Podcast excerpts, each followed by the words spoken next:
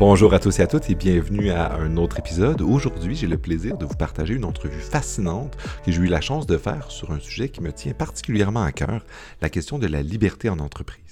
En effet, c'est un thème qui inclut la question qui me touche beaucoup, comme l'autonomie, l'encapacitation, la question des capacités, mais surtout aussi la question de la liberté en entreprise, de l'entreprise libérée, vous imaginez les guillemets, et de la démocratie en entreprise, qui sont absolument euh, importants et centraux pour les débats qui, je crois, on devrait avoir pour le travail et les entreprises au 21e siècle. Euh, pour cette raison-là, je suis heureux de parler avec un chercheur qui s'est intéressé à cette question-là de manière à la fois philosophique, politique, sociologique, euh, Olivier Gégou, un ancien de Montréal qui est maintenant en Belgique. Euh, notre discussion nous a fait parler donc de plein de sujets comme les questions des préférences adaptatives, de l'importance de développer des capacités ou les capacités, les capabilités des gens au travail, mais aussi de la décentralisation. On va parler de l'entreprise libérée aussi, une mode dans le, management. On va parler de, des problèmes que ça soulève, des questions de pouvoir aussi. Parce qu'en effet, vouloir aplatir ou décentraliser euh, peut amener plein d'avantages, mais aussi surtout amener des problèmes, des questions de hiérarchie ou de distribution du pouvoir. Parce qu'à vouloir éliminer ou aplatir les hiérarchies, on oublie souvent que ça fait pas disparaître les enjeux de pouvoir. Euh, et pour ça, on doit les prendre en compte, on doit les considérer dans nos réflexions sur les entreprises sur les structures du travail. Alors aujourd'hui, dans notre discussion avec Olivier Gécou, on discute de toutes ces questions-là. On va confronter un peu... Euh, les perspectives, essayer de voir un peu ce qui peut motiver au travail, les démotivations, pourquoi est-ce qu'on voudrait la démocratie, c'est quoi les limites de ça. On va parler du lien avec les structures économiques, de gouvernance ou juridiques à l'extérieur. Notre discussion nous amène dans plein de directions. Euh, pour ça, je ne prendrai pas beaucoup de temps pour l'introduire plus en détail parce que vous allez avoir une longue et fascinante discussion sur les questions de l'entreprise, de philosophie, de sociologie. Euh, Olivier est un chercheur qui a eu la chance de faire ce qu'on fait peu en philo, mais plus souvent en sociaux, des terrains alors, il va nous en parler, il va nous parler de sa thèse. Alors, euh, donc voilà, j'espère que vous allez avoir autant de plaisir à, nous écouter discuter que j'ai eu à parler avec lui. Alors, euh, sans plus attendre, la discussion avec Olivier Gécou sur la démocratie en entreprise, la liberté et l'entreprise libérée. Salut Olivier, ça va bien? Oui, ça va bien, Gabriel, et toi? Ça va très bien, merci. Je suis content qu'on prenne le temps, enfin, de discuter de plein de choses super intéressantes, de la liberté dans les entreprises, de la participation et de toutes les questions euh, qu'on va explorer ensemble, qui t'as exploré dans tes recherches et dans ta thèse. Mais avant qu'on plonge là-dedans, peux-tu nous dire que, rapidement qu'est-ce que tu es et qu'est-ce qui t'a amené à t'intéresser à ces questions-là? Oui, ben, donc merci euh, pour euh, l'opportunité de pouvoir discuter de ces questions-là. donc, moi, je m'appelle donc Olivier Gégou. Euh, je suis euh, euh, donc philosophe, sociologue. Je me suis intéressé à plusieurs questions. Ça fait maintenant autour de, la démocratie notamment, puis de la démocratie plus spécifiquement autour des entreprises. Ça fait déjà les 13 ans que j'habite en Belgique. Quand je suis allé là-bas pour faire des études, j'avais commencé des études de philosophie au Québec. J'ai continué en Belgique et je me suis réorienté vers ce qu'on appelle ici les sciences du travail. Euh, qui sont en gros euh, un assemblage de la plupart des euh, disciplines. Donc, j'ai voulu faire un travail qui était très interdisciplinaire, mais il y avait quand même une bonne place à mes, mes origines, disons, philosophiques sur cette question-là. je viens donc de terminer ma thèse de doctorat et je suis toujours chercheur maintenant, mais pour des projets autour de l'économie sociale, mais toujours autour de la question de la démocratie. C'est super intéressant, puis on a en commun euh, plein de choses, notamment euh, être philosophe, mais aussi qu'on s'est intéressé aux entreprises. Donc, euh, les, les, gens qui nous écoutent savent que moi, je me suis intéressé plus aux enjeux de gouvernance, puis de conseil d'administration, puis de décision stratégique. Puis toi, si je comprends bien, tu t'es intéressé au travail disons, sur le, le, le, floor, sur le plancher, là où les travailleurs et travailleuses sont. Euh, peux-tu nous dire un peu, et c'est quoi la liberté dans ces entreprises-là? Parce que ça, on a en commun la question de la liberté, puis c'est quelque chose que tu as exploré. C'est quoi, quoi la liberté dans une entreprise? Ben, c'est une bonne question. C'est une question qui, allez, c'est une question qui n'est pas évidente à répondre euh, euh, vite comme ça. Moi, je pense que le, en tout cas, le cadre dans lequel j'ai voulu m'interroger sur cette liberté au travail, c'était dans des entreprises où on essayait euh, de mettre en place, euh, on expérimentait, il y avait des managers qui expérimentaient la mise en place de dispositifs de management qu'on peut appeler plutôt participatifs, mais qui se voulaient hein, orienter dans une idée de, de, faire une, de, de faire de l'entreprise une entreprise libérée. Donc ça, c'était pas mal mon, mon, mon, entrée dans la matière, où en gros, je me suis intéressé à ce discours-là. et c'est, allez, c'est une situation assez, assez euh, euh, moi j'aime bien, je suis un pragmatiste, hein. je me lance des questions sur base de ce que je vois euh, dans mon quotidien, dans les interactions que j'ai pu observer. Puis notamment, j'étais dans un cours de gestion des ressources humaines où on avait des, patrons euh, de Wallonie, hein, donc la partie francophone de, la Belgique, qui avaient envie de devenir des entreprises libérées. deux conseils d'administration, deux conseils de direction comme ça qui se posaient des questions ou qui avaient demandé aux étudiants, dans le cadre d'un cours, de réfléchir sur cette question-là et de, de définir ce que c'était une entreprise libérée, puis de leur dire qu'est-ce que ça pourrait être pour eux.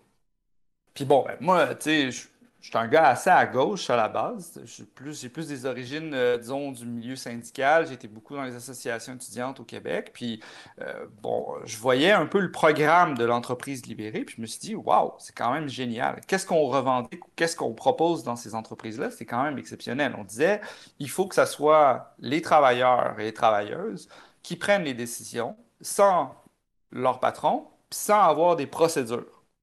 Tu vois, donc, en gros, c'est de dire, il faut que euh, cette liberté au travail, en fait, euh, soit ou s'enracine dans euh, l'expérience professionnelle, si tu veux. Hein. Donc, dans la capacité pour quelqu'un qui travaille, au fond, de savoir mieux que tout le monde ben, comment ça marche son travail, c'est qui ses clients, puis comment mieux répondre, en fait, en fait au fond, aux, demandes qui sont produites notamment par les clients, notamment.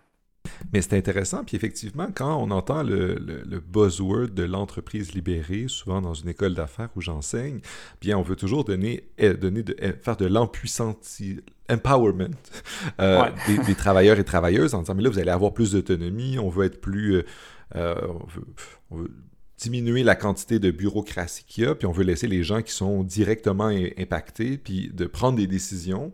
Euh, on, a cette image-là de, de, manager qui laisse les gens faire le travail, euh, puis qui a avoir plus de pouvoir. Puis ça, sonne positif un peu, mais j'ai l'impression qu'il y a quelque chose qui de, de, de, plus, parce que des fois, moi, je trouve que ce genre de discours-là aussi cache un peu des problèmes ou des difficultés liées au, capacité, ben, les connaissances des travailleurs. Puis parfois, quand tu dis moins de processus, mais parfois les processus sont là pour des bonnes raisons aussi.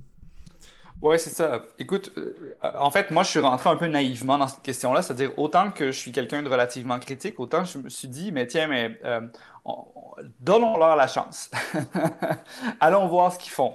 Euh, puis c'est un peu ça, en fait. Je suis rentré avec, j'appelle ça je, dirais, euh, un certain optimisme en me disant, on va voir, ils ont l'air de dire qu'ils font des choses bien, mais allons voir. Euh, notamment, il y a toute une littérature en sociologie du travail euh, qui porte sur le management participatif, parce qu'au fond, quand ils disent liberté, quand ils disent liberté, au fond, ils mettent des dispositifs en place dans lesquels ils vont, donc ça reste toujours du management, hein, pour le dire simplement.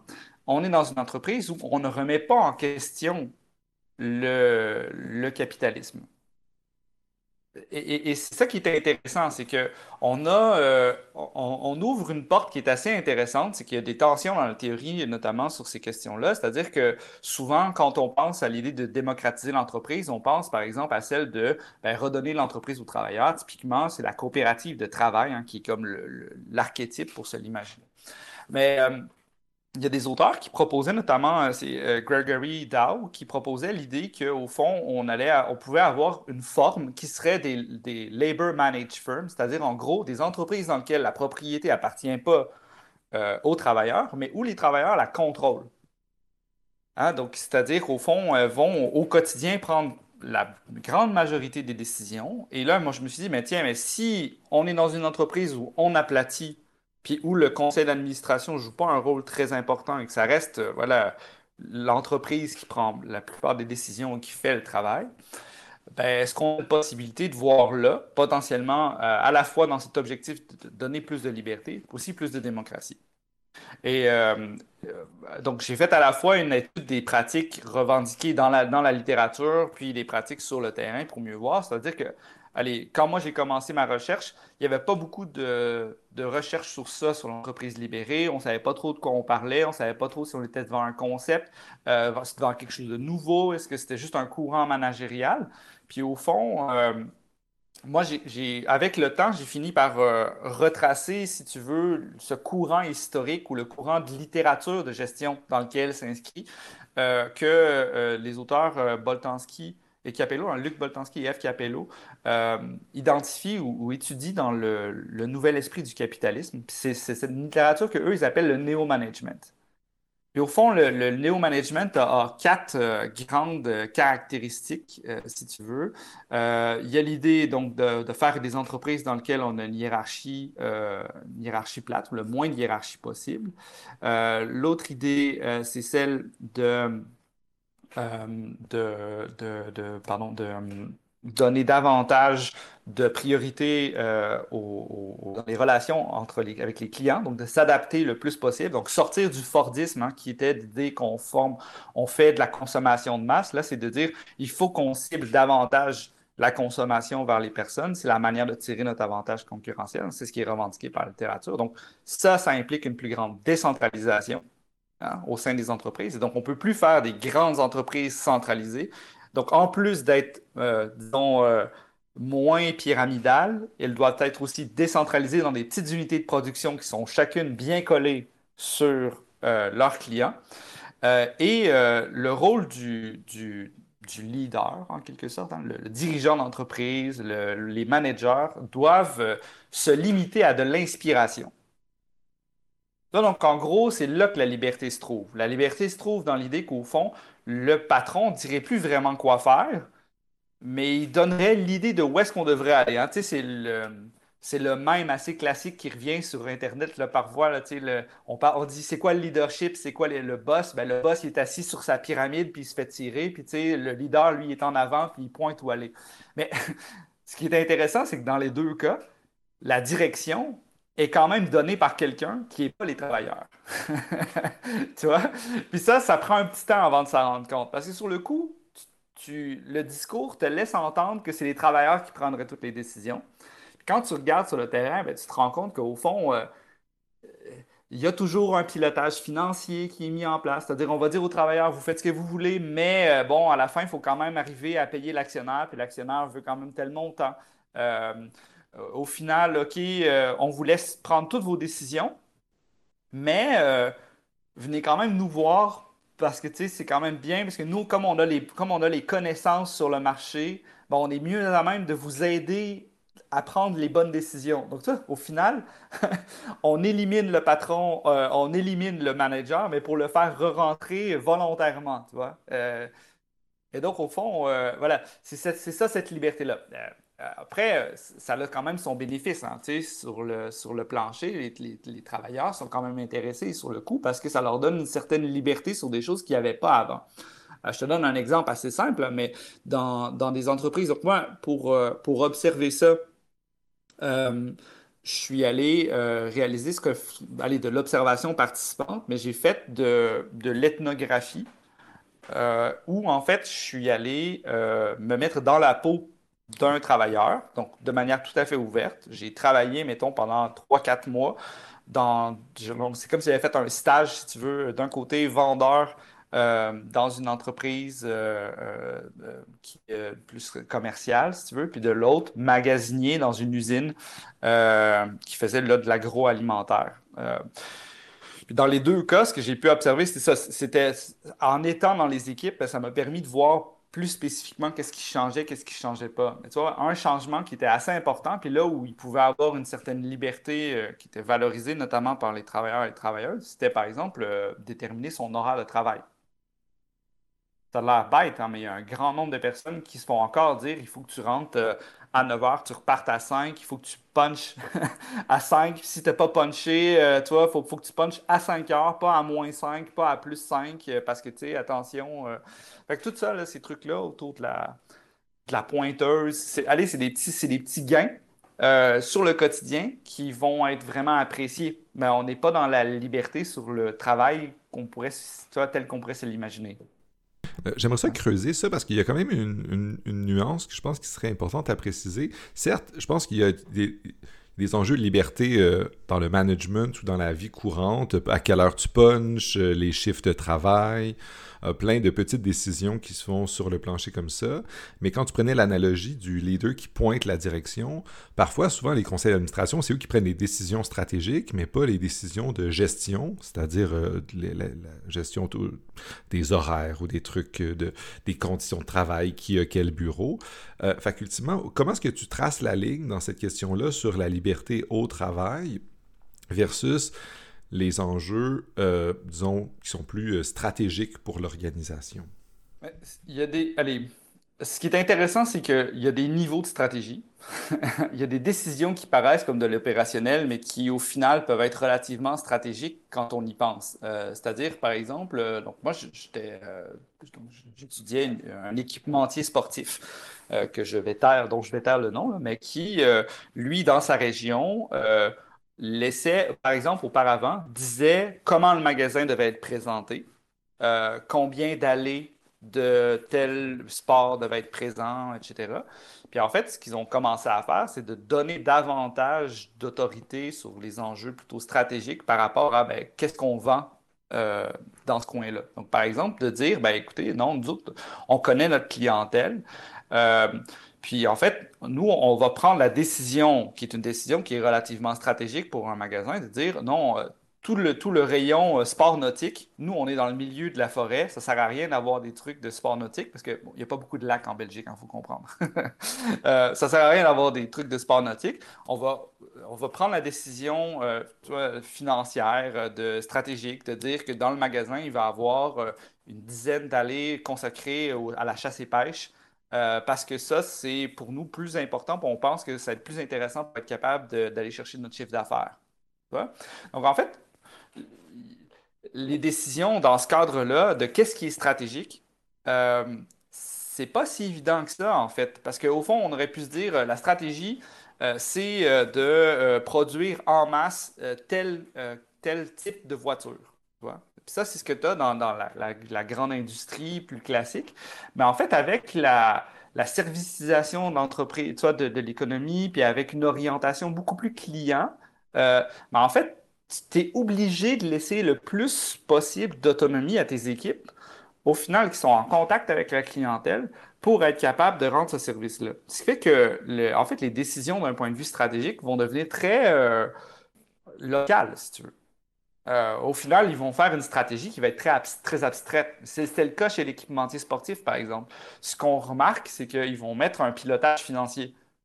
Tu dois rapporter tant, mais le reste fait de l'argent. Donc, en fait, si tu veux, cette, euh, la partie plutôt substantive de la stratégie, euh, dans certains domaines, va en fait progressivement se, retomber euh, plus proche du terrain qui fait qu'au fond, au final, le conseil d'administration, c'est plus un espèce de groupe d'investisseurs qui ont de l'argent, puis regardent leur affaire fonctionner, puis s'assurent que tout marche. Bon, dans le cas, moi, qui, m'intéressait, c'est vrai que les, entreprises que j'ai étudiées, c'était des entreprises beaucoup plus avec du capital familial. Donc, c'était des entreprises qui n'étaient pas cotées en bourse. Ils n'avaient pas les mêmes obligations d'être publiquement ouverts, de montrer ce qu'ils faisaient, de montrer leur capital c'est des, des, des, on dit, des bons pères de famille, qui sont assis au fond euh, dans leur conseil d'administration. Ils s'assurent que leur fortune personnelle n'est pas dilapidée.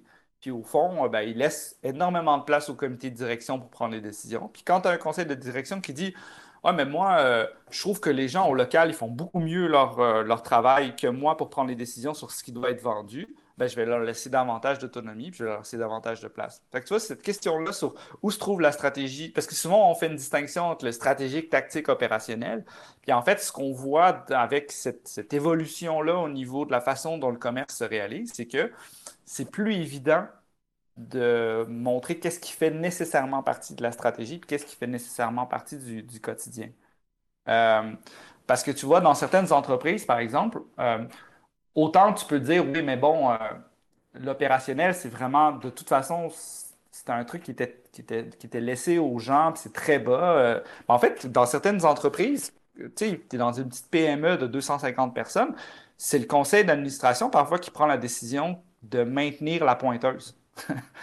parce que c'est un enjeu, euh, tu vois, auquel ils tiennent à cœur parce qu'ils ont, eux, ils sont valeur travail et tout, tu vois. Donc, dans ce débat-là, en fait, c'est même pas évident la façon dont l'entreprise est pensée, puis elle est construite, hein, je veux dire, euh, euh, de par sa corporation juridique euh, qui lui donne lieu, puis après ça, sur la, deuxième pyramide qui exécute, en fait, au bout du compte, ce que veut cette, première pyramide des actionnaires, puis du conseil d'administration. Ben, au fond, c'est le choix du conseil d'administration de déléguer ce qu'ils veulent bien déléguer. Donc, tu vois, si ton conseil d'administration veut être très opérationnel, il peut être très opérationnel dans ce type de décision-là. Donc, voilà. C'est pour ça que, ce que ton, l'intuition que, que tu avais sur ça, ce qui est assez intéressant, c'est de se dire qu'il n'y a pas de configuration a priori euh, par rapport à, quel niveau ou à quel, tu vois, substantiellement, quelle quantité va être d'opérationnel ou de stratégique va être exercée par quel niveau. Euh, puis, dans le cas de ces entreprises-là que j'ai étudiées, ben, moi, c'était des gens qui essayer d'appliquer ce qu'on appelle euh, en Europe le principe de subsidiarité, c'est-à-dire qu'au fond, de laisser davantage les, niveaux les plus près euh, prendre des décisions. Tu et donc, s'il y a du stratégique qui est du très, très local, ben, c'est mieux de le laisser au local que de le confier à des instances plus hautes. Je trouve ça super intéressant. Euh, puis ça m'amène des questions qui je vais formuler de, manière à, ce que ce soit des, objections, même si je vais assez d'accord avec toi, mais juste pour explorer la question, je vais te présenter ça. Il y a des gens qui diraient, mais le management participatif, c'est bien, mais ça soulève des enjeux de, ben, de coûts de transaction. Parce qu'ultimement, euh, si tu veux laisser aux travailleurs faire des, prendre des décisions, quand ça va bien, c'est le fun, puis tu nous as présenté des situations où ça semble aller relativement bien, mais aussi quand tu démocratises, quand tu laisses de l'opportunité, tu peux créer de l'opportunité de conflit parce que plus, as plein de petits individus qui ont plus de pouvoir, mais ce pouvoir-là peut bien on espère aller dans la bonne direction, mais aussi entrer en conflit, puis il faut des arbitres. Euh, puis comment est-ce que les, conflits, parce que tu, prenais des exemples, la, machine où tu, punches, ou euh, comment est-ce qu'on, qu'est-ce qu'on place dans quelle allée, mais c'est bien quand tout le monde est d'accord. Mais on pourrait imaginer qu'en général, euh, plus tu ajoutes de gens, plus c'est à la fois coûteux en termes de temps de discussion pour qu'on s'entende sur ce qu'on fasse. Puis ça, c'est du temps, c'est de l'argent. Euh, puis, euh, puis c'est en soirée de rencontres, puis de comité, machin. Je, mauvais, ça me rappelle des mauvais souvenirs dès que je dis le mot comité. puis ensuite, puis là, il y, a plein de petits, tu sais, le des des gens qui aimeraient des, petits patrons qui se mobilisent, puis tout ça. Puis je ne veux pas être mon cynique, mais que, comment, est-ce que tu as pensé toutes ces questions-là qui émergent dès qu'on donne, distribue du pouvoir, puis qui existent, mais de manière un peu moins opérante quand tu as un patron qui ultimement prend la responsabilité, qui, puis en tout cas, bon, ça soulève d'autres enjeux de ce que il y a des patrons incompétents aussi, là. Euh, mais disons, euh, la question, le problème euh, de la décentralisation, puis des, conflits qui peuvent émerger. Euh, surtout si tu leur dis, mais arrangez-vous, euh, puis prenez tout le temps que vous voulez pour discuter, etc. Oui. Écoute, il y a une première chose là-dedans. disons, ils vont revendiquer l'idée, au fond, que contrairement ou disons en compensation des coûts de transaction, tu gagnes en intelligence collective.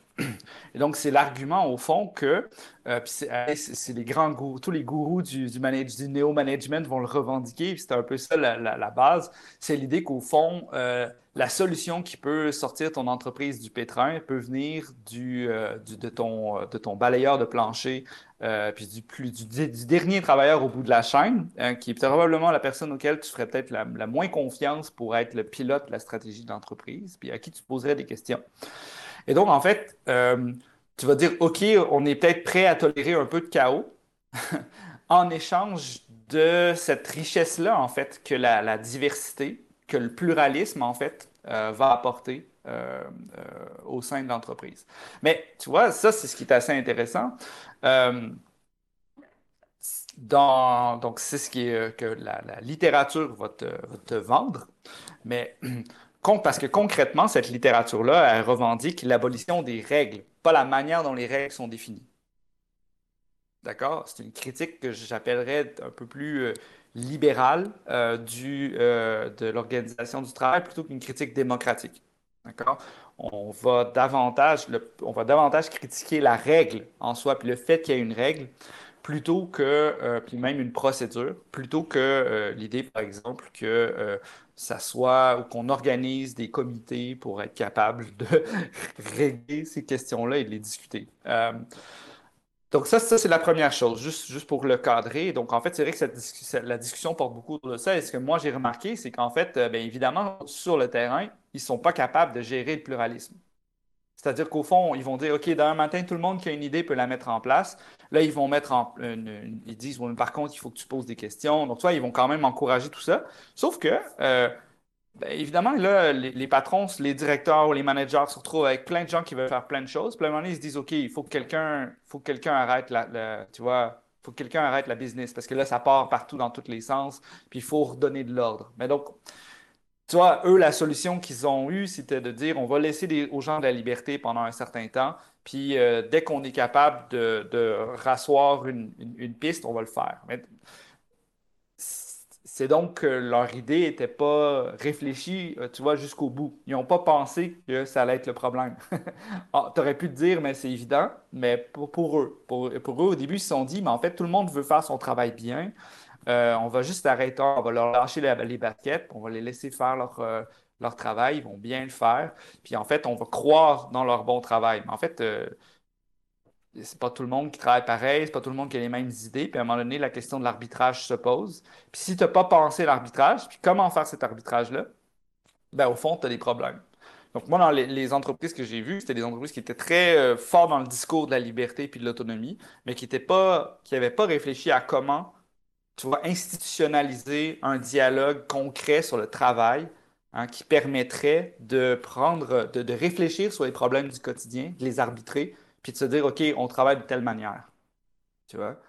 Euh, et donc, clairement, l'enjeu, là, c'était ça. C'était de se dire, au fond, oui, ça peut avoir peut-être créé des coûts supplémentaires. Euh, eux, ils ne l'avaient pas envisagé, vous n'avez pas réfléchi à comment faire ça, puis donc ça, crée ce problème-là. Ça, c'est la première des choses. Puis la deuxième des choses, c'est que euh, dans un système dans lequel tu laisses énormément d'autonomie et de liberté aux gens, ben, en fait, la question, c'était, euh, puis là, c'est un peu le, la, allez, c'est la question du pouvoir, en fait, qui, qui, surgit, puis de se dire, mais en fait, si tu élimines la structure euh, qui est déjà institutionnalisée, qui est celle du management, qui a beau pas être légitime, mettons qu'on mettons qu'on critiquerait le capitalisme, on pourrait dire, ouais, le management n'est pas légitime parce qu'ils ils sont nommés là par, euh, hein, ils sont nommés là par des gens qui sont là essentiellement pour extraire la valeur du travail, donc ne sont pas légitimes. Mais en fait, au final, ils sont quand même là. tu as beau pas aimer la police, euh, puis trouver que son, travail n'est pas légal, ben, toi, son travail n'est pas juste ou quoi que ce soit, ou, mais c'est quand même pas mal d'avoir une police quand vient le temps de régler certains problèmes, tu vois. Puis là, ben, en éliminant la police, ben, ils se sont retrouvés un peu dans une situation où se dire, OK, euh, mais qui prend les décisions, comment ça marche? Puis au fond, euh, une des croyances, c'est l'idée qu'au fond, à partir du moment où tu enlèverais la police, il n'y aurait plus de rapport de force. Ça, c'est mal connaître l'état de nature. oui, c'est l'idée qu'il y, a du pouvoir aussi, puis même si, tu enlèves les zones de pouvoir ou les gens qui ont du pouvoir, mais le pouvoir, il disparaît pas, il se, réorganise, puis il se, place ailleurs. Exactement. Tu vois, un, exemple que je trouvais assez intéressant, euh, j'avais, euh, je parlais de ça avec, donc j'étais dans un magasin où euh, quand le directeur général du magasin est parti, tous les, tous les sous-directeurs ont décidé qu'ils n'allaient pas, ils ont pris la décision ensemble de ne pas recruter un directeur général. Ils ont dit, nous autres, on va se recruter un quatrième, quatrième co-directeur, puis on va être co-directeur de l'entreprise. Ils en ont parlé avec la, avec la, filiale, puis la filiale a dit, ouais, OK, on va vous laisser faire, faites votre truc. Nous, on croit en l'idée d'un seul leader, mais c'est pas grave gérer votre affaire. Puis là, ben, ils leur ont donné une certaine autonomie aussi pour définir leur salaire. Donc, ils leur ont dit, OK, tu peux gagner entre temps et temps, puis c'est à vous de faire une proposition par rapport à ce que vous pensez que vous apportez comme valeur en entreprise. Moi, en discutant, à un moment donné, je parle avec la seule fille qui est co-directrice de ce, groupe-là. Puis là, j'ai dit, tiens, euh, elle, a dit, oui, moi, je trouve ça génial parce qu'ici, nous, on a l'autonomie pour déterminer notre salaire. Puis je dis, OK, mais Juste pour savoir, tu t'es donné quel salaire? pourquoi tu n'es pas allé chercher le plus haut? Est-ce que tu es allé chercher le plus bas? elle m'a dit, ouais, en fait, je gagne le moins par rapport à mes collègues. Puis je dis, OK, mais toi, tu as la même expérience que. Ouais, mais bon, moi, je pense pas que je rapporte autant de valeur euh, à l'entreprise, etc. Là, je me suis dit, tu vois, c'est un très bon exemple. Tu as, une des co-directrices qui décide elle-même de se donner un salaire, un salaire plus bas parce qu'elle s'évalue comme étant toi, moins performante que ses collègues. Ses collègues se surévaluent probablement comme étant beaucoup plus performants qu'elle aussi dans cette histoire-là. Puis au fond, tu te dis, ben, en gros, qu'est-ce qu'on a fait sinon juste laisser la place à ce qu'il y ait plus de euh, tu vois, de problèmes liés aux classes, euh, à la, au genre, puis, euh, tu vois, aux origines qui se mélangent, en fait, là-dedans, tu vois. Mais, en fait, c'est un très bon point sur les enjeux de genre, puis les, dont l'exemple dont tu parles, mais aussi de classe, parce qu'il va y avoir plein de préjugés ou de prédispositions ou de biais culturels ou autres qui peuvent venir s'immiscer dès que tu enlèves plein de procédures, qui parfois les procédures servent à essayer de contourner, de régler certains biais. Euh, puis à un moment donné, si tu laisses à plein de gens euh, s'organiser, peut-être que ces billets-là peuvent refaire surface aussi. Exactement, parce que tu vois, ils ont dans leur ambition du leadership, ils vont dire, ce qu'ils disaient, c'était que les leaders vont émerger spontanément. Mais tu sais, si tu connais un peu euh, les, théories sur les billets cognitifs et tout ça, ben, tu te rends compte qu'au fond, ce qui va émerger, c'est juste en fait les mêmes rapports de force que, que tu trouves euh, sociaux que tu trouves en dehors de l'entreprise vont juste se répercuter à l'intérieur de l'entreprise, mais de manière encore plus évidente, puis sans qu'il y ait véritablement un débat démocratique autour de qui devrait être le, le, directeur ou le leader de tel département. Tu vois. À l'époque, il, disait, par exemple, ben, celui qui veut être le, leader de tel truc, il va prendre le leadership par lui-même. Ben, OK, mais tu, c'est une forme même très masculine de penser le, leadership aussi, euh, puis de le concevoir, puis de le mettre en place au sein de, ces entreprises-là. Ça, c'est des impensés. Mhm. Euh, j'en profiterai pour une autre question parce que souvent on caricature même dans les téléséries sur le milieu de travail, sur souvent les trucs de les milieux de travail de, de col blanc dans des tours à bureau, qu'il y a aussi toute la game politique du bureau, les gens qui s'aiment puis qui s'aiment pas. Comment est-ce que ça se réalise dans des organisations qui sont plus décentralisées? Parce que pour moi, des fois, ben, j'imagine, ou c'est une question pour toi, que si tu décentralises, les rapports de pouvoir que tu décris très bien, ben, vont se mélanger à ces, ces, ces games-là, avec les gros guillemets, la game politique de qui a tel bureau, le bureau en coin, puis toutes les... Le, les ressources symboliques, euh, en, plus du salaire, tu as parlé du salaire, mais il y a plein d'autres ressources symboliques dans des milieux euh, de toutes sortes. Je parle de col blanc parce que j'ai The Office en tête, là, puis d'autres téléséries de, de bureaux. Mais comment est-ce qu'on pense ça aussi? Ben, écoute, tu, je, fais, je fais un, petit lien avec The Office parce que j'ai pas pu le plugger dans ma tête, dans ma thèse, mais c'est un truc que j'aurais bien, bien aimé dire. Mais il y a un moment dans, dans The Office, euh, il y a un moment où il n'y a plus de manager. dans la boîte, euh, dans, leur bureau, euh, puis ils réussissent à faire fonctionner l'entreprise. Tout va bien, ils ont probablement le meilleur semestre possible. Puis là, il y a un moment donné, c'est un des personnages qui dit Qui aurait cru qu'un bureau sans manager serait capable de fonctionner Pour fond, il dit Alors que tu as juste des gens qui viennent faire leur travail à tous les jours. Il se dit Ben en fait, oui, euh, probablement. C'est une première chose. La deuxième chose, moi, j'ai étudié un peu de. Donc, là, donc, il y a deux cas, c'est des ethnographies que moi, j'ai réalisées dans ma thèse, mais il y a un troisième cas que j'ai travaillé avec une collègue, Firiel Soya. Ça a donné euh, euh, lieu à un, un, chapitre de livre qu'on a, qu'on a publié euh, dans, dans, un livre sur une, une, méthode de management qui s'appelle l'agilité, que moi, je mets en lien avec ce, ce, même imaginaire néo-managérial dans l'entreprise. Mais ce qui est là est particulier par rapport à ce à ce qu'eux, ils ont mis en place, euh, c'est que, en fait, là, en fait, c'est ça, ça c'est le milieu un peu plus de col blanc euh, que j'ai pu étudier euh, de manière plus, plus, plus, plus pointue. Puis eux, en fait, comme ils ont mis en place, ils sont moins allés dans la liberté, ils sont beaucoup plus allés dans la décentralisation et en organisant des processus de prise de décision. Donc, euh, par exemple, si tu veux, à tous les jours, ils avaient un meeting dans lequel ils se voyaient tous les matins. Tout le monde disait où est-ce qu'on était par rapport à ses tâches, s'il avait pas besoin d'un coup de main, s'il ne voudrait pas réorienter, donner son travail à quelqu'un d'autre, etc. Donc, il tu veux, il y avait une plus grande mise euh, en discussion du travail, mais il y avait des procédures pour être capable d'arbitrer euh, les décisions collectives. C'est-à-dire, au fond, Allez, je ne veux pas rentrer tout en détail parce que c'est long à expliquer, mais par exemple, ils avaient une méthode de travail où à toutes les deux semaines, ils devaient rendre un délivrable pour leurs clients. Donc, en gros, l'équipe s'engage à toutes les deux semaines en refaisant sa planification, en disant ce qu'ils sont capables de produire en deux semaines. Ils s'entendent entre eux, ils définissent leur, leur projet, puis ils viennent le défendre auprès de leurs clients. Ça, en faisant, fonctionnant de cette manière-là, ben, ça leur permettait de justement s'asseoir, de discuter, puis de s'entendre euh, entre eux. Sauf que tu vois, ça, c'est un résultat assez intéressant, c'est que euh, dans ces entreprises-là, c'était des entreprises qui auparavant, euh, parce qu'ils avaient un manager, le manager, c'était plus simple de juste séparer le travail en donnant à chacun une responsabilité pour lesquels il était redevable qu'à son manager. Ce qui fait que tu avais des, rapports qu'on pourrait appeler multilatérales, hein, au sens où, euh, ben, euh, pluri-unilatéral, c'est-à-dire qu'au fond, tout, le monde doit rendre des comptes directement au manager. Et donc, en fait, c'est des gens qui jouissaient d'une grande autonomie individuelle parce que individuellement, ils étaient en charge de leur dossier, puis ils pouvaient le piloter comme, ils voulaient. Puis la seule personne à qui ils rendaient des comptes, ben, c'était leur manager direct. Là, avec le renouvellement de pratiques, avec la transformation qu'ils ont mis en place en mettant des équipes semi-autonomes, hein, c'est le, principe qu'ils ont, mis en place chez, euh, euh, dans cette entreprise-là, ben, en fait, ils se sont retrouvés à être tous égaux, soumis à eux-mêmes. Donc, si tu veux, on a mis en place les conditions d'une autonomie collective. C'est-à-dire qu'au lieu de rendre des comptes à ton manager, maintenant, tu rends des comptes à tous tes collègues. Ben, tu peux dire, euh, et puis leur, expérience de ça, c'est de, se rendre compte qu'en fait, ils, ont, ils sentent qu'ils ont moins de liberté qu'avant. Parce qu'ils vont dire, mais avant, euh, j'avais juste un patron, mais euh, je savais comment le discuter. Là, aujourd'hui, maintenant, je dois rendre des comptes à tout le monde.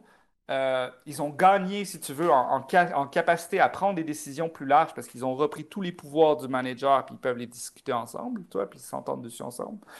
Mais ils vont se dire que collectivement, c'est comme si, ben, individuellement, c'est comme s'ils avaient perdu, alors que collectivement, ils ont gagné. Tu vois? C'est un espèce de paradoxe aussi qui apparaît dans ce, genre de situation-là, tu peux te dire, mais euh, oui, c'est ça, toi, où euh, euh, en fait, cette liberté-là peut avoir été conquise, transformée, mais en même temps s'amenuiser d'un point de vue individuel, même si elle peut être collectivement plus grande. Mais c'est un paradoxe super intéressant parce que euh, moi, euh, venant des. m'étant intéressé aux questions plus, euh, plus, plus méta ou ton théorique de ces enjeux-là, j'avais le biais ou l'idée selon laquelle, bien, si tu fais des rencontres, bien, si tu collectivises les décisions, mais c'est plus démocratique. C'est la prochaine question que, je m'en viens avec. Si c'est plus démocratique, c'est mieux. Ah, ça favorise la liberté parce qu'en fait, tu prends des décisions qui s'appliquent à toi, puis c'est pas quelqu'un qui peut arbitrairement, pour des raisons X ou Y euh, prendre des décisions contre quoi. Mais là, alors, tu disais qu'il y a des gens qui se sentent moins libres quand, quand c'est pas un patron, parce que le patron, tu peux, euh, tu peux te soumettre à lui, tu peux essayer de lui plaire, tu peux le cajoler, puis une fois que tu es son ami, tu, te dis carrément, j'ai acquis du pouvoir. Euh, mais ça crée une tension. Il y a peut-être, est-ce qu'il y a peut-être pas d'autres personnes qui se trouvaient plus libres parce qu'ils n'arrivaient pas à plaire au patron, puis au moins dans le grand comité, ils sont plus à l'aise à, convaincre la foule, ce sont des meilleurs rhéteurs. Est-ce que c'est pas juste une réorientation des, rapports de pouvoir? Ça, ça serait ma première question. Puis la deuxième, c'est quoi la, place de cette démocratie-là euh, dans la liberté dans les organisations? Est-ce qu'ultimement, c'est pas... Euh, on ne devrait pas juste aller dans la direction des coopératives de travail que tu évoquais au début en disant, bien, c'est juste une, étape, genre, libérer les entreprises, c'est une étape vers ça. Euh, puis euh, bon, peut-être qu'on ne pourra pas s'y rendre parce là, tu parles d'entreprises qui appartiennent à des familles ou des trucs, mais du moins, c'est le plus proche qu'on peut se rendre euh, avant de s'approprier les moyens de production, là, pour reprendre. Ben, écoute, euh, moi, je me suis appuyé pour réfléchir là-dessus parce que euh, la, littérature en théorie politique est, pas très, euh, elle laisse pas beaucoup de place au management participatif. Au management participatif, c'est-à-dire très souvent, ça va être vu comme étant des pratiques qui restent de toute façon dominées par les patrons. Donc, au fond, on ne parle pas de démocratie à ce niveau-là. je, je m'axe plus dans un, un angle de démocratie. Là, j'ai travaillé avec, ben, en, utilisant la conception euh, une conception plus large de la démocratie, euh, qui est celle de, prendre la démocratie comme une norme sociale plutôt que de l'avoir comme une institution. C'est-à-dire que plutôt que de me concentrer seulement sur les institutions du pouvoir, typiquement envisage la démocratie comme l'octroi de droit de participation, j'ai essayé de l'avoir plus largement. Euh, et ça, je me suis basé beaucoup sur les travaux d'un philosophe qui s'appelle Roberto Frega, hein, qui est un philosophe euh, pragmatiste. Euh, et, en fait, en, en, se basant sur cette conception-là, Frega, en fait, voyait comme trois piliers plutôt de la démocratisation de l'entreprise un pilier qui est le, effectivement plus en lien avec les, questions de gouvernance, un autre qui est lié avec euh, la gestion, la démocratisation de la gestion quotidienne, dans l'idée de, favoriser le développement d'une culture démocratique, en quelque sorte. Puis un troisième qui est lié, euh, troisième pilier qui est lié avec le, syndicalisme ou avec la concertation sociale, comme on l'appelle ici plutôt en Belgique, qui est l'idée au fond d'avoir un pilier qui euh, vise à se protéger contre l'arbitraire du groupe notamment, tu vois, et se protéger contre l'arbitraire. Donc, d'avoir quelque chose qui joue un rôle de protection individuelle euh, par rapport euh, aux euh, différentes instances. Donc, moi, j'ai vu là la possibilité d'étudier le management participatif comme étant une possibilité de travailler sur un des piliers de la démocratisation de l'entreprise. Donc, c'est dans cette optique-là que j'ai étudié le, management participatif, puis que je fais la réflexion par rapport à ça. Et donc, en fait, la, question sur le management participatif vient plus, euh, est, venue, moi, de, me demander, mais de dire, OK, euh, clairement, euh, Frega montre ces trois piliers-là. il nous dit que c'est des piliers, donc ça veut dire que tu ne peux pas travailler l'un sans l'autre, donc tu ne peux pas avoir une démocratie qui serait basée que sur ton, ton management participatif. Mais ce qui est intéressant, c'est de voir ce qui en résulte. Puisque, donc, il y a deux choses que moi, j'ai. Ben, en tout cas, il y a une chose assez intéressante, je trouve, que j'ai pu voir par rapport à ça. C'était la manière dont euh, les travailleurs, les travailleuses euh, développaient, si tu veux, une série de compétences, de connaissances euh, et de représentations d'eux-mêmes qui sont nécessaires, si tu veux, à euh, l'exercice de ce que j'appelle l'autogouvernement démocratique du travail, de la démocratie au travail plus largement. C'est-à-dire qu'au fond, euh, pour, être capable d'arriver à cette réflexion-là, je l'ai cadré en utilisant le cas des coopératives de travail, mais les coopératives de travail qui sont ce que nous, on appelle en, Europe récupérées, mais euh, qu'on dit des reprises d'entreprise, je crois, au Québec. Donc, qui sont des coop reprises. Ce qui était intéressant, c'était de se poser, mais tiens, mais justement, dans l'idée d'une transition euh, du capitalisme vers d'autres formes de gouvernement de l'entreprise, euh, comment est-ce qu'on envisagerait cette transition-là et quel impact on pourrait voir de ce management participatif? Ce que j'ai réussi à, quand tu regardes le cas des coopératives récupérées, euh, puis tu le vois dans, dans, dans toute la littérature sur le, le mission drift, puis sur, euh, qui sont assez classiques, la littérature de, la dégénérescence qu'on appelle sur, les, sur les coopératives. Ce que tu te rends compte, c'est qu'au fond, si tu n'as pas une gestion démocratique, tu peux avoir euh, un gouvernement qui se veut démocratique ou qui est enraciné dans une structure démocratique, mais si tu n'as pas une gestion du travail qui est démocratique, tu n'as pas cette culture-là démocratique qui va exister. Euh, puis ça peut poser des problèmes. moi, j'étudiais des cas qui ont été relevés notamment par un, sociologue euh, français qui s'appelle Maxime Kijou, qui avait étudié des, en fait, des coopératives euh, autogérées euh, dans le cadre de, récupération d'entreprises, donc de reprise. Ben, ce qui montrait au final, c'était que dans ces entreprises-là, malgré que tu aies une grande égalité en fait formelle hein, entre les personnes, en fait réellement c'est des gens qui sont très, très, très, inégaux. Et par exemple dans les cas en Argentine où ils montraient euh, des travailleuses qui avaient récupéré euh, leur entreprise de, filage, en fait. Euh, et ce qu'ils montraient, par exemple, c'était que, ben, au final, ils ne disposaient pas de toutes les connaissances nécessaires sur l'entreprise, ce qui fait qu'ils étaient absolument dépendants de mouvements extérieurs, de personnes à l'extérieur pour venir les aider. Donc, par exemple, dans le cas de leur récupération d'entreprise, au début, c'était des, euh, des, étudiants communistes qui étaient à l'université, mais qui étaient dans les facs d'affaires, tu vois, puis qui venaient leur donner un coup de main pour leur expliquer comment faire un plan d'affaires, tout ça. Puis de l'autre côté, euh, dans le cas que Maxime Kijou présente en France, là, ben, en fait, tu es essentiellement dépendant sur les anciens leaders syndicaux qui sont les seuls à avoir accès au comité d'entreprise hein, chez nous, qui donnent accès en gros aux informations financières et économiques de l'entreprise. Et donc, si tu veux, au fond, après, euh, après avoir créé ces. Puis même, tu as ça dans des coopératives aussi, les fondateurs sont souvent ceux qui ont une très bonne vue sur les choses. Plein de gens s'engagent pour travailler pour la coopérative, mais c'est des gens qui n'ont aucune vue sur euh, la capitale, qui ne savent pas lire un bilan. Euh, ils ne sont pas formés à avoir une réflexion stratégique, ce qui fait qu'au bout du compte, ils laissent tu vois, la décision aux autres. Or, ce que moi j'ai remarqué dans le cas des, dans les cas que j'ai observés, dans les cas d'entreprise que j'ai observés, c'est que euh, en fait, le management participatif, même si on l'aime pas, même si on le trouve peut-être limité, au final, il contribue à alimenter une capacité à l'autogouvernement démocratique du travail. Ce que je veux dire par là, c'est au fond, on donne on forme, on développe les connaissances, les compétences et les représentations de soi, notamment ce que je disais par exemple dans, le cas d'apprendre à travailler collectivement. Tu vois, c'est comme, n'as plus de patron, fait que tu apprends à t'auto-gérer et à prendre des décisions, mais ça, c'est des compétences que tu n'as pas dans le capitalisme, puis que si demain matin, je te transforme ton entreprise en coopérative, tu seras pas capable de gérer et de prendre une décision parce que tu vas attendre d'avoir un manager pour prendre les décisions pour toi.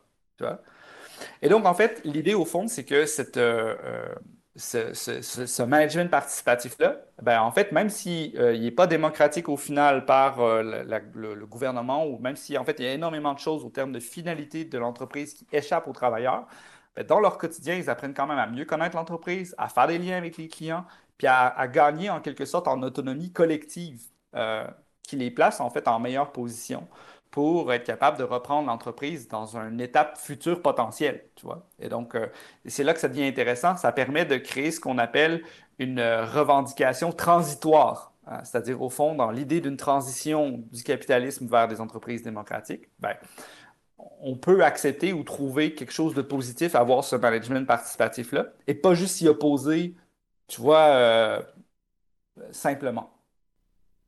Ah, encore une fois, super intéressant, puis ça résonne avec ce que tu nous disais au début sur les capacités, sur l'approche scène, sur le fait qu'on doit, que en, ayant des stratégies ou de la gestion démocratique, ça donne, ça développe les capacités d'autodétermination euh, des travailleurs et travailleuses. moi, je, suis super, très, très, très, cool. ça ressemble un peu à l'idée que, mais dans une société démocratique, euh, mais ça, il faut aider les, ça faut aider les individus à se pratiquer à la démocratie. Puis je pense qu'il y, a un lien de, d'encapacitation, euh, c'est le mot que je cherchais peut-être au début, euh, là.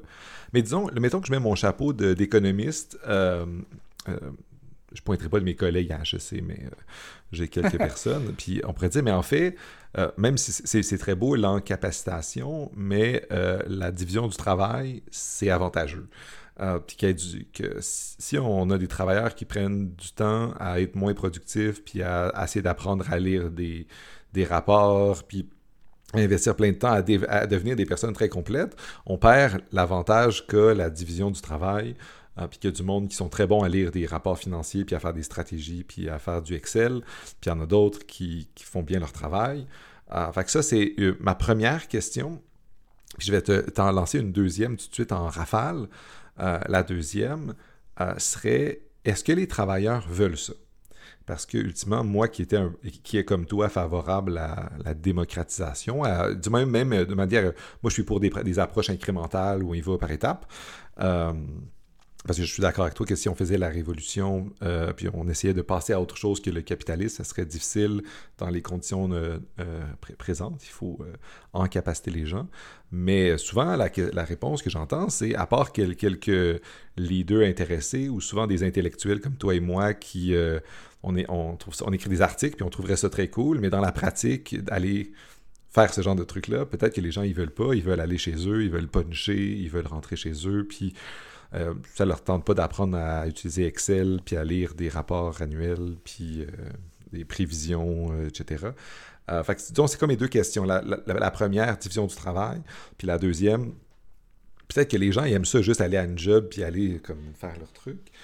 puis c'est ça. Que ça, parce que on pourrait imaginer que, bien, puis ça, c'est une approche que j'ai explorée un tout petit peu dans ma thèse, c'est qu'à un moment donné, ben, les gens, euh, parce qu'ils veulent utiliser leur pouvoir d'exit à un moment donné, ils disent ben, moi j'ai le goût de pouvoir me faire entendre si je veux, mais euh, j'ai pas le goût qu'on me force à aller dans des rencontres qui ça me tente pas. À un moment donné, je, peux déléguer ma décision à quelqu'un. Puis on pourrait voir les structures relativement hiérarchiques comme, implicitement des gens qui sont juste d'accord de, déléguer leur pouvoir à quelqu'un. Ça qu'elle a fait volontairement, là, qui font juste comme. C'est ça. Fait que donc, c'est comme les deux, trois axes que sur lesquels j'aimerais t'entendre par rapport à la première sur la question de la division du travail, en fait, je ne suis, pas, contre l'idée d'une division du travail. Puis je pense que les gens en général, même les travailleurs que j'ai rencontrés sur le terrain, je ne pense pas qu'ils soient contre euh, l'idée d'une division du travail, même de reconnaître à certaines personnes un pouvoir spécifique, par exemple, dans l'organisation, au vu des connaissances dont ils disposent, tu vois. Et donc, euh, tu vois, à ce niveau-là, je ne vois pas vraiment de problème. La question, puis je pense que je reviens avec Amartya tu vois, euh, la, définition de Sen sur la liberté, c'est notamment l'idée que les gens puissent faire des choix. Tu vois? Donc, en fait, dans, la situation actuelle, tu pourrais juste dire, oui, mais OK, c'est vrai, la division du travail peut être avantageuse. La question, c'est qui l'a choisi? Tu vois, euh, si, si en mon âme et conscience, je peux choisir, de, je peux choisir ça, sans problème, OK. Tu vois, OK. Moi, j'ai pas de problème. Je suis un démocrate. J'accepte l'idée qu'on se délègue des pouvoirs, qu'on dise que euh, machin euh, prend tel tel ministère. Tu vois, c'est bon, on peut pas tout faire tout le monde. C'est bien de se séparer le travail. La question, c'est euh, c'est la question de la légitimité, au fond, des détenteurs de, de position dans, dans l'entreprise. Tu vois. Au fond, ce, que les, ce que la plupart des travailleurs, la critique que tu entends par rapport à leur, tu vois, que tu vas entendre par rapport à leur manager, ce qu'ils vont dire, mais qui c'est qui a nommé ce gars-là à telle place, tu vois? Au fond, euh, l'idée, c'est que théoriquement, cette structure-là devrait être capable de nommer les bonnes personnes aux bons endroits, mais c'est pas toujours le cas. Euh, comme tu as dit, il y a des games politiques, il y a une série de choses, puis au fond, au bout du compte, tu peux pas te dire, t'es pas chez vous. Tu vois, t'es pas chez vous, t'es pas dans ton entreprise. Donc, tu acceptes le fait qu'à un moment donné, on nomme un autre manager à tel endroit, puis que c'est quelqu'un d'autre qui le nomme que toi. Tu vois? Mais dans les faits, tu pourrais dire, mais euh, euh, ça, serait légitime si juste on, t'avait la possibilité de le dire euh, oui ou non, tu vois, de donner ton assentiment ou non par rapport à la présence de, telle personne, tu vois. Donc, c'est par rapport à la division du travail, j'ai pas de problème. Je pense que la question, c'est que c'est pas un choix à l'heure actuelle, tu vois. Puis l'important, c'est que ça pourrait, c'est l'important que ça pourrait, ça devrait pouvoir l'être, tu vois. C'est ça l'idée au fond. Puis là où, là où, euh, je, là où je fais juste un, retour sur ce que je disais par rapport à la capacité à l'autogouvernement démocratique du travail, c'est qu'au fond, si tu n'as pas les capacités, les connaissances pour être capable de faire ce minimum d'évaluation-là, pour comprendre qu'est-ce qui se passe sur les enjeux de ton entreprise, puis faire un choix éclairé par rapport à quelqu'un, euh, qui serait ton, ton manager, ben alors à ce moment-là, tu n'es pas en capacité de le faire. Tu vois? Genre de dire, euh, moi, je préférerais travailler dans une entreprise démocratique par rapport à une pas démocratique je pense que les gens n'ont aucune idée du fait qu'ils pourraient travailler dans une entreprise plus démocratique. Tu vois ce que je veux dire? C'est pas, euh, c'est pas, c'est pas, c'est pas la, représentation d'eux-mêmes n'est pas là, tu vois? Genre, ils ne s'imaginent pas comme entrepreneurs, donc ils ne s'imaginent pas comme euh, capables d'être sur une coop, tu vois? Euh, donc ça, c'est la première chose. Puis là, je reviens juste sur la, la, deuxième partie de ta question, sur la question de est-ce que les travailleurs veulent ça? C'est une bonne question. La première chose que je vais dire, c'est euh, en économie, on utilise la notion de, préférence adaptative euh, pour dire qu'au fond, euh, tu ne peux pas savoir véritablement si ce que les gens veulent, tu vois, dans les conditions actuelles du capitalisme puis de leur expérience en entreprise, si c'est véritablement, tu vois, quelque chose qui, qui savent qu'ils peuvent vouloir. puis au fond, c'est ça, tu leur donnes pas, ils n'ont pas vraiment le choix, en fait. Pour eux, c'est comme tu vas travailler puis tu travailles pour quelqu'un d'autre, c'est normal. C'est ça, en fait. Tu vas travailler, c'est travailler pour quelqu'un d'autre, c'est pas de travailler. Sinon, tu es travailleur autonome. Tu vois, mais donc, soit tu es patron, soit tu travailles pour un autre patron, mais il n'y a personne qui est patron ensemble. Tu vois, genre ça, ça c'est comme une notion qui est, qui est encore difficile. Puis j'en parle avec des collègues qui font de l'éducation coopérative. C'est encore quelque chose qui est loin. Tu vois, notre système d'éducation a tendance à privilégier un rapport très individuel à la, certification. C'est très, c'est pour ta pomme, faut que tu t'organises, faut que tu te lèves le matin, c'est ta responsabilité. Fait que, tout ça, autour d'une logique très individualiste, mais c'est extrêmement difficile de faire valoriser de la coopération à côté de ça, tu vois. Donc, euh, voilà, ça, c'est le premier aspect qui est plutôt une réponse théorique. Puis la réponse pratique, c'est, ben, moi, ce que j'ai vu euh, en, pratique, c'est des travailleurs qui me disaient, euh, tu vois, moi, je, travaillais donc comme, comme vendeur hein, sur un rayon, puis j'avais une collègue, tu sais, puis là, tout le monde savait que j'étais là, parce que moi, je, leur ai expliqué ce que je faisais comme recherche. Puis les collègues, ils me disaient, tu sais, je leur disais, ah oui, je suis là pour étudier l'entreprise libérée. Puis là, il y en a une qui me dit, moi, la liberté, je crois pas en ça. Moi, euh, il faut du cadre, il faut un patron qui décide. Euh, la liberté, c'est nul, ça sert à rien. Puis elle me répéter ça trois, quatre fois tout le long. Puis on travaillait ensemble, on pliait du linge, puis euh, on... avait des discussions comme ça. Puis ça revenait une fois de temps en temps parce qu'ils avaient un exemple d'un manager qui avait demandé quelque chose ou quoi. Puis là, ils se disaient Ah ouais, sérieux, ça c'est vraiment nul. Puis ça serait vraiment mieux si on avait des patrons, ce serait vraiment mieux si on avait des patrons. Puis là, je me suis dit OK. À la fin de mon séjour d'observation, j'ai fait des entretiens. Je prends cette fille-là avec moi en entretien. On, part sur une discussion d'une heure et demie, deux heures où euh, je l'interroge. Je dis, mais pourquoi tu dis ça, que la liberté, tu vois, ça prend du cadre et tout? D'où ça vient, cette idée-là? Pourquoi est-ce que tu, pourquoi tu crois à ça? Puis en fait, ce qu'elle me répond, ça me dit, ben écoute, moi, euh, on m'a donné, euh, mon, manager, euh, hein, donc il me dit, on, demain matin, tu es libre, tu peux faire plein de choses. Elle dit, qu'est-ce que je peux faire? Je sais pas, moi, en fait. moi, je suis institutrice primaire. J'ai décidé de venir travailler au magasin parce que j'avais pas d'autre choix, puis que c'était plus simple dans mon horaire de faire ça. Mais moi, j'ai aucune formation. Je suis pas vendeuse. J'ai pas fait de, j'ai pas fait de cours commerciaux. J'ai pas les compétences elle dit, je me vois même pas être capable, je savais même pas que je pouvais aller faire des partenariats, tu sais, avec. Euh, elle dit, moi, tout ce qu'on m'a dit, tout ce qu'on m'a dit de faire, c'était dans ma définition de tâche au départ. Je m'en suis pas mal tenu à ça. Puis aujourd'hui, j'ai aucune idée de ce que je peux faire de plus, tu vois. Et donc, en fait, c'est là que c'est intéressant, puis que l'approche par les capacités, tu vois, nous, apporte une réponse pour réfléchir à ça. C'est qu'au fond, la fille, tout le long, ce qu'elle m'expliquait ou ce qu'elle me disait en disant ça prend du cadre, ça prend un patron qui décide, en fait, c'était quelque chose comme une forme de dissonance cognitive. Tu vois, c'est parce que tu n'es pas capable de l'avoir, ben, tu changes d'option, puis tu prends, tu sais, c'est la fable du, hein, euh, loup, pas du loup, mais du renard qui essaie d'atteindre euh, des raisins. Il n'arrive pas à les atteindre parce qu'ils sont hauts dans, dans l'arbre. Il se dit, ils doivent être sûrs. Hein. donc, euh, ils, ils, sont probablement pas bons. Ben, donc, cette fable-là, c'est un peu le même exemple dans son cas à elle. C'est, je suis pas capable vraiment de me saisir de la liberté qu'on me donne. Fait qu'au fond, au final, qu'est-ce que je dis? Je dis que ça prend pas de liberté, ça prend du cadre, ça prend quelqu'un qui décide à ma place.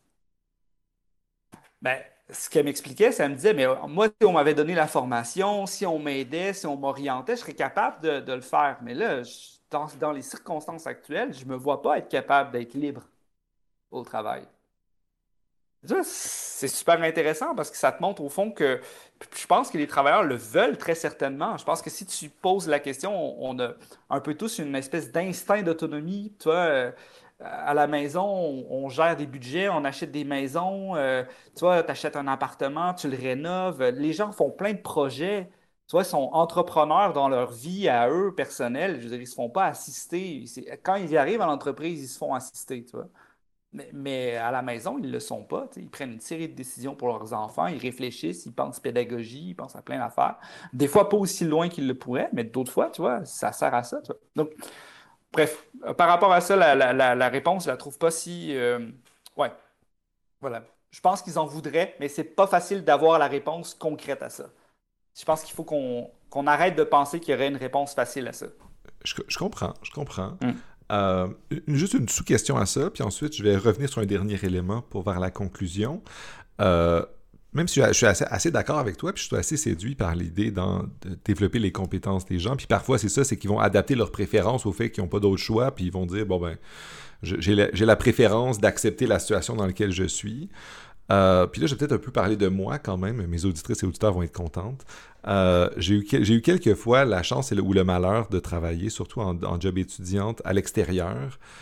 Euh, je pense à mes jobs étudiantes quand j'étais jeune. C'était des emplois que j'étais comme je voulais juste entrer, qu'on me donne de l'argent et que je m'en aille en mettant un effort relativement minimum. Je m'excuse à mes anciens employeurs. Euh, je, je, faisais, je voulais pas faire d'efforts. Euh, mais qu'est-ce qu'on fait des gens qui euh, se réalisent puis qui veulent de l'autonomie, aller ailleurs dans leur vie? Ils ont plein de projets on peut tu en parles plein, rénovation, voyage, projet créatif, effectivement. Puis là, ils disent, moi, je m'en vais au travail, je veux mettre mon cerveau à off, je veux, ou du moins, juste me mettre sur le cruise control, comme on dit quand tu conduis. J'entre, je fais mon truc, je punch à la, dernière minute, à l'heure où on m'a demandé, puis je fais la paix avec ça. Tu en as parlé un peu dans ta réponse précédente, un peu avant, mais j'aimerais ça juste entendre sur euh, parce que j'ai l'impression que parfois, euh, la, démocratie, même dans des situations très démocratiques, les assos étudiantes, il y a du monde qui mange ça le matin, qui rentre chez eux, puis qui veulent, ils veulent faire des comités, ils arrivent avec des propositions. Puis tu as les gens qui disent, moi, je veux juste comme faire mes trucs. Tu sais, je veux... Je suis ici, puis euh, si on me le demande, même pas worry, c'est juste que quelqu'un décide, puis peut-être idéalement pas la personne que j'aime pas. Fait que, c'est la limite de ce qu'ils veulent. Fait comment est-ce qu'on peut penser ce genre d'enjeu-là? Écoute, tu sais, j'ai pas, c'est pas le genre de choses que j'ai pu observer plus spécifiquement. Donc, c'est vrai que ma capacité à fournir des réponses là, sur ça va être euh, liée à ce que, tu sais, aux réflexions plutôt théoriques, mettons, que ça, que ça a fait émerger euh, par rapport à, la thèse, euh, puis par rapport à mes recherches. Donc, sur la question, pour moi, a priori, je pense que euh, c'est les travaux de, de mes directrices de thèse, euh, Isabelle Ferreras, notamment, qui sont assez intéressants là-dessus. Euh, Isabelle, en fait, étudiait le cas des, des travailleuses et travailleurs de, de caisse, en fait, les caissières de supermarché. Puis, en donnant, en montrant que c'était l'exemple typique, hein, l'archétype du boulot alimentaire, c'est-à-dire le job que tu fais, que tu punches, puis tu t'en vas. Puis ce que Isabelle montrait, c'est que dans, dans- en fait, dans ce cas-là, euh, ce qui était assez intéressant, c'était de voir qu'il y avait toujours une pluralité des régimes d'engagement. C'est-à-dire qu'au fond, malgré le fait que la rationalité instrumentale pouvait être, euh, présente, l'idée au fond que tu vas là parce que c'est un peu un instrument pour te servir à toi, euh, voilà, c'est ça, c'est la logique du gagne-pain. Euh, les autres logiques de nature expressive sont aussi présentes, en fait, dans la plupart des régimes d'engagement. Donc là, je prends le cas de gens qui sont engagés à temps plein, puis c'est leur job. Ah, Évidemment, je ne suis pas dans le cas des- des- du travail étudiant. Ben, Ça, je, je fais un, ex- un- peut-être je, je peux revenir à C'est ça. une bonne nuance, parce que moi, en travail étudiant, j'essayais d'étudier pendant mon travail, puis d'être le moins engagé dans le travail possible. Oui, puis, là, là on peut, on peut réfléchir sur d'autres enjeux plutôt sociaux par rapport à ça, puis je, peux y revenir, hein, mais, mais sur l'enjeu du moins d'avoir un travail alimentaire, ce que Isabelle Ferreras montre, c'est qu'au fond, les- il y a une pluralité des régimes d'engagement. Les gens s'engagent au travail pas juste pour faire pour les questions de pognon, mais ils s'engagent aussi pour d'autres raisons. C'est ces autres raisons-là de nature toi, euh, euh, disons plutôt euh, expressive qui fait que, en fait, l'entreprise, on peut considérer que son, gouvernement tel qu'il est pensé à l'heure actuelle, très orienté sur des questions, euh, tu vois, euh, instrumentales et qui tu vois, qui pourrait avoir comme justification de dire, ben, si tu es là pour faire du cash, fais-moi confiance, moi comme manager, je connais comment ça marche. C'est mieux de me laisser à moi, euh, toi, l'autorité sur comment fait les choses. Comme ça, tu vas faire du cash, puis moi, je vais faire du cash. C'est le Fordisme, tu vois. Puis c'est comme ça que ça marche, puis ça marche bien pour tout le monde. C'est un peu les décisions qu'on a prises de suivre ce modèle Fordisme de- depuis plusieurs, depuis allez, des décennies. Euh, et euh, ça nous met en fait face à, énormément de, crises à l'heure actuelle dans le, dans le, dans le travail. Euh, puis on peut peut-être associer notamment la question du burn-out en entreprise pour ce, à travers ça, c'est-à-dire qu'au fond, on a des, des formes très dominantes où en fait le travail nous crée du mal-être. L'organisation du travail très, euh, euh, allez, autoritaire et fondée sur le capitalisme crée du mal-être chez les travailleurs qui, en fait, n'arrivent pas à trouver leur place euh, au sein de ces entreprises-là euh, et qui, au fond, euh, voilà, finissent par céder. parce qu'ils n'arrivent pas à trouver les ressources autres, les, bonnes vieilles stratégies défensives, comme dirait le, le psy- le psychiatre Christophe Dejour, pour être capable de tenir le coup en entreprise. Donc ça, c'est ma première partie de réponse, c'est de dire que je pense qu'il y a quand même des enjeux d'expressivité qui sont importants à prendre en compte, qui sont peut-être pas significatifs, mais tu vois, par exemple, euh, si les gens viennent au travail parce qu'ils s'ennuient à la maison, puis ils ont besoin de travailler pour faire quelque chose qui leur donne du sens dans leur vie, ben c'est important de le prendre en compte. Puis l'entreprise n'est pas juste une machine à pognon, tu vois, c'est aussi un collectif dans lequel tu t'inscris. Euh, et c'est un besoin social, en quelque sorte, qui euh, doit être, euh, tu vois, réfléchi de la, de la sorte. Puis après ça, il y a les autres enjeux, c'est de dire, on est dans une société euh, qui se fonde, qui est fondée sur la valeur travail, qui associe l'idée, au fond, que tu dois avoir un salaire. Puis ben, pour avoir ton salaire, il faut que tu travailles à quelque part. Voilà. Parce que ton, parce que, parce que l'emploi, tu parce que l'emploi salarié est la condition de base pour être capable d'obtenir, euh, tu vois, de pouvoir faire ce que tu veux. Mais évidemment, ça te pousse à rentrer dans des logiques très instrumentales par rapport au travail. Puis à dire, ben, je vais prendre le premier job que je peux qui me rapporte du cash pour être capable, d'après ça, de gérer mes projets. Mais si tu demandes à ces personnes-là, quel, tu vois, qu'est-ce que tu ferais?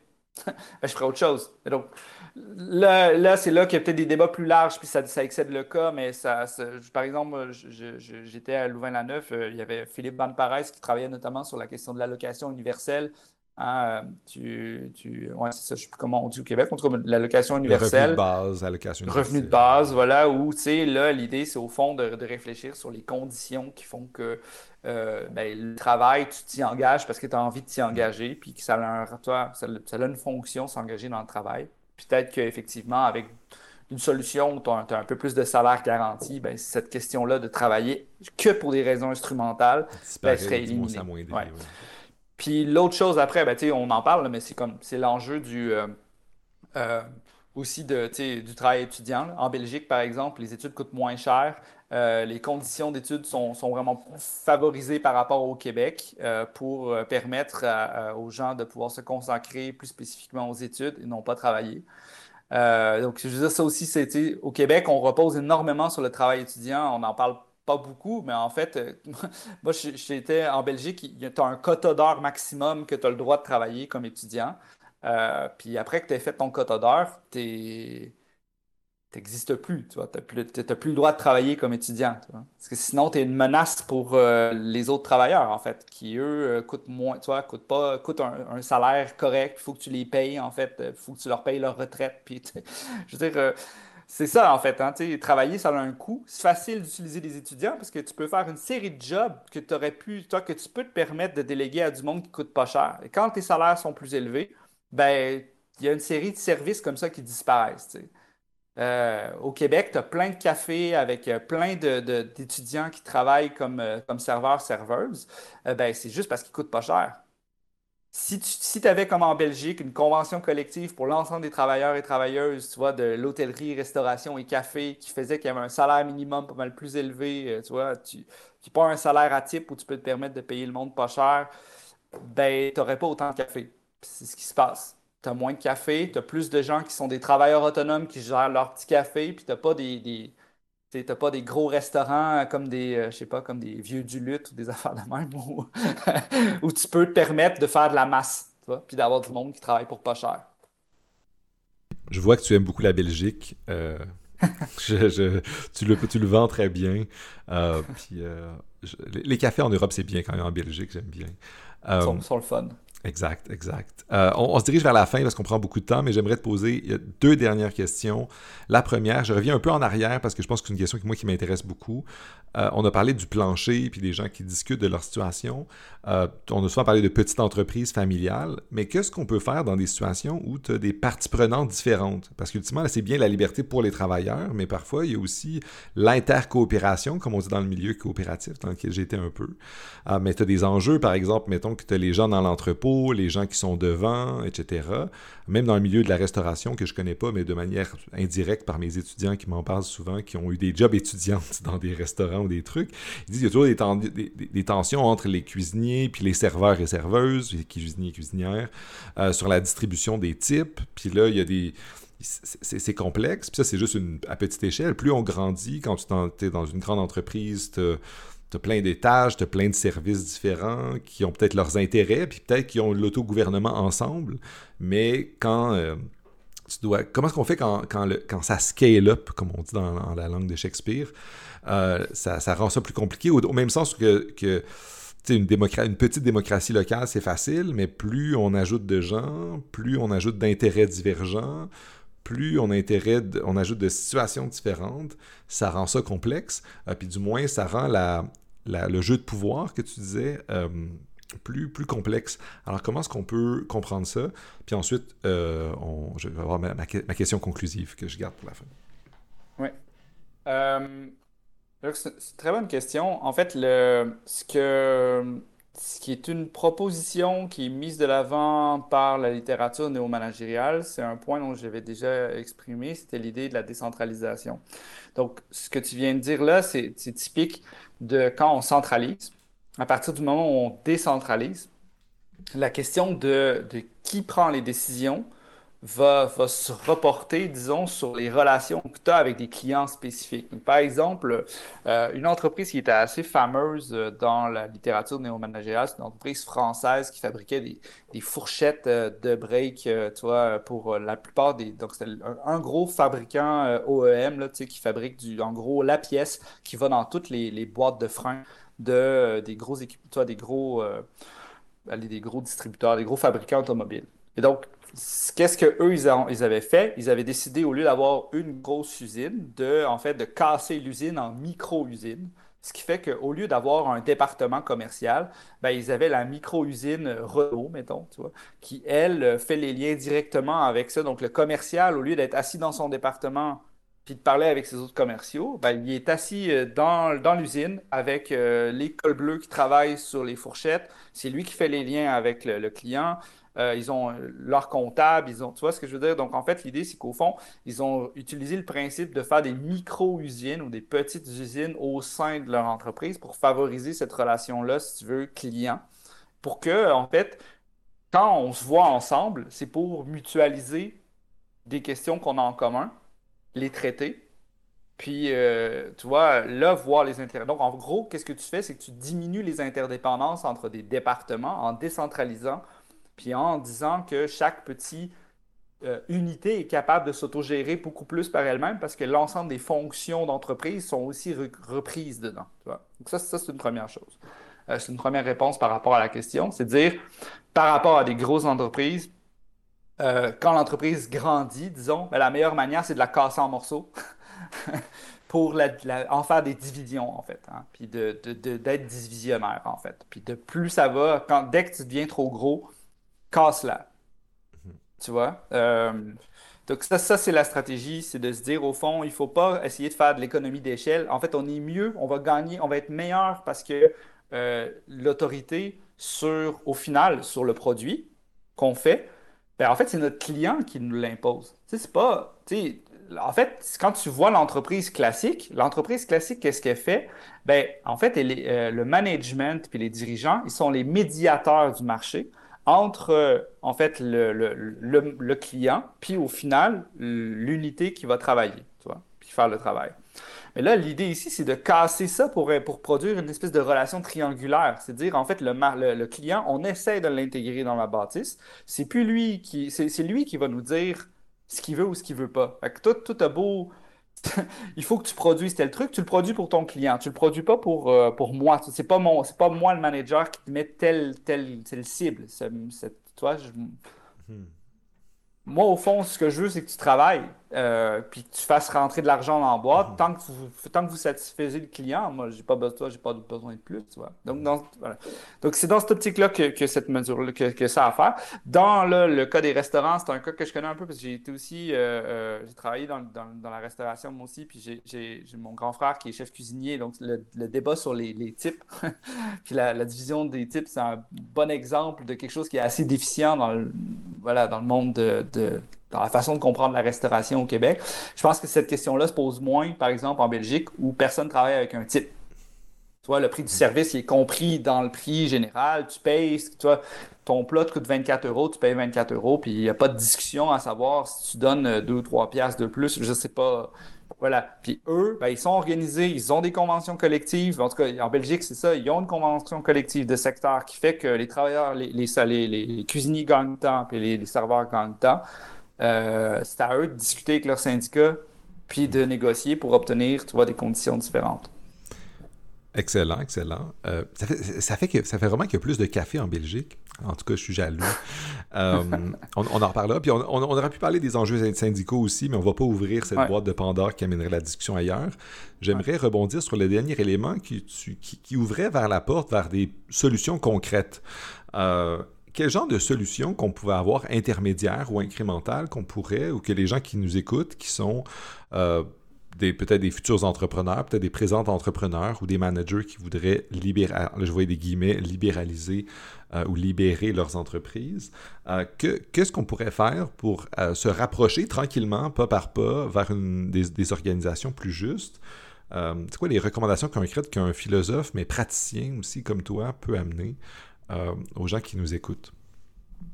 Ben, je pense que, allez, une première des choses, c'est qu'à l'intention des managers, ce que moi, je, je qui, qui ont. Parce que euh, moi, ce qui m'a intéressé, c'était d'étudier leur pratique des managers sans forcément m'intéresser à l'intention derrière. Parce qu'on a voulu dire, euh, en fait, vous faites ça juste parce que vous voulez casser les syndicats. Puis personnellement, j'ai décidé de, de, faire abstraction de leur intention, de regarder leur pratique, puis de voir qu'est-ce qu'il y avait de démocratique ce qu'ils essayaient de faire, tu vois. Donc, en montrant qu'il y avait du potentiel là-dedans. Donc, si, euh, si on a des managers qui sont intéressés à vouloir changer hein, leur pratique au sein de leur entreprise, de vouloir faire les choses, moi, le, truc le plus important, c'était, j'ai quelques petites recommandations, c'était d'abord de prendre en compte le fait que les expérimentations qui vont mener ne changent pas la nature du lien d'emploi. Tu vois, les travailleurs sont toujours subordonnés légalement par leur contrat de, travail à la structure tu vois, pour laquelle ils travaillent. Puis ça, c'est quand même assez important de le rappeler. C'est que tu n'as pas changé la nature de l'entreprise parce que tu as décidé que demain matin, tout le monde va être plus égal. Tu vois. Puis c'est important parce que ça permet de, clarifier juste qu'est-ce qui est délégué, qu'est-ce qui n'est pas délégué. Parce que tu peux dire demain matin, nous, on trouve ça important qu'on délègue davantage, tu vois, de, de, de responsabilité euh, à nos travailleurs. On pense qu'ils sont les mieux placés pour prendre des décisions, etc. Mais arrêtez d'appeler ça de l'empowerment, tu vois.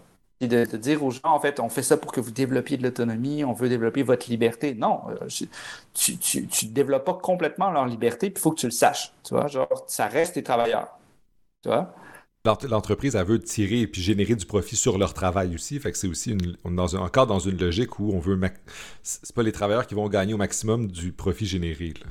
Exactement. Puis qu'eux-mêmes s'en rappellent, tu vois, ils sont pas là juste pour la beauté du travail, tu vois. Il est comme, donc ça c'est, c'est une première clé de, de rappeler le fait qu'au fond, en faisant ça, tu changes pas structurellement le, rapport d'emploi. La deuxième chose, c'est que euh, le, il faut faire attention aux sources euh, non légitimes de pouvoir qui, tu vois, qui réémergent. C'est ce qu'on a dit tout à l'heure. Hein, c'est qu'au fond, euh, c'est pas parce que tu, tu enlèves la règle que ce qui va pousser à la place, tu vois, c'est ça. C'est pas parce que tu, tu, vas dans ton jardin, que tu passes le, que tu, tu que enlèves les mauvaises herbes, qu'il va pas repousser les mauvaises herbes, tu vois.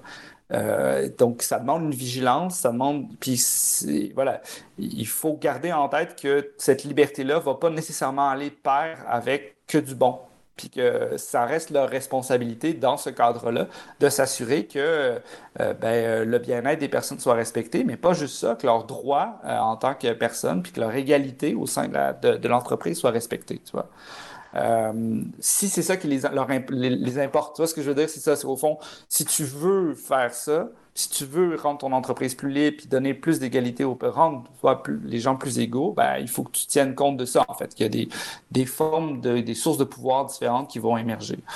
Euh, ça, pour moi, c'est les, les deux, les deux choses assez clés. Pour le reste, je trouve que leur playbook est assez clair, tu vois, mais c'est juste de, d'enlever les illusions par rapport à ça, de dire, OK, c'est très bien de se cultiver en lisant de la littérature néo-managériale, mais ce que la littérature néo-managériale oublie de dire, c'est que euh, les gens sont quand même des salariés, puis que euh, suivre la personne euh, qui émerge naturellement, ben, la nature, ça n'existe pas, puis que les normes sont socialisées en fait, puis que voilà, le pouvoir est socialisé dans cette optique-là. C'est très bien dit. Je pense que c'est une très belle conclusion. Alors, euh, on aurait pu, comme je disais tantôt, en parler encore longuement, moi et toi, parce qu'on a des intérêts convergents sur ça. Mais je pense qu'on a traversé rapidement plein d'enjeux super importants. J'espère que les gens qui nous ont écoutés ont apprécié autant que j'ai apprécié. Fait que je te remercie beaucoup de ta participation et au plaisir de reparler avec toi euh, de ces enjeux-là ou de d'autres euh, dans un avenir prochain. Yes, super. Merci Gabriel de m'avoir euh, donné l'occasion d'adresser euh, la parole à tout le monde. C'est un plaisir. Voilà.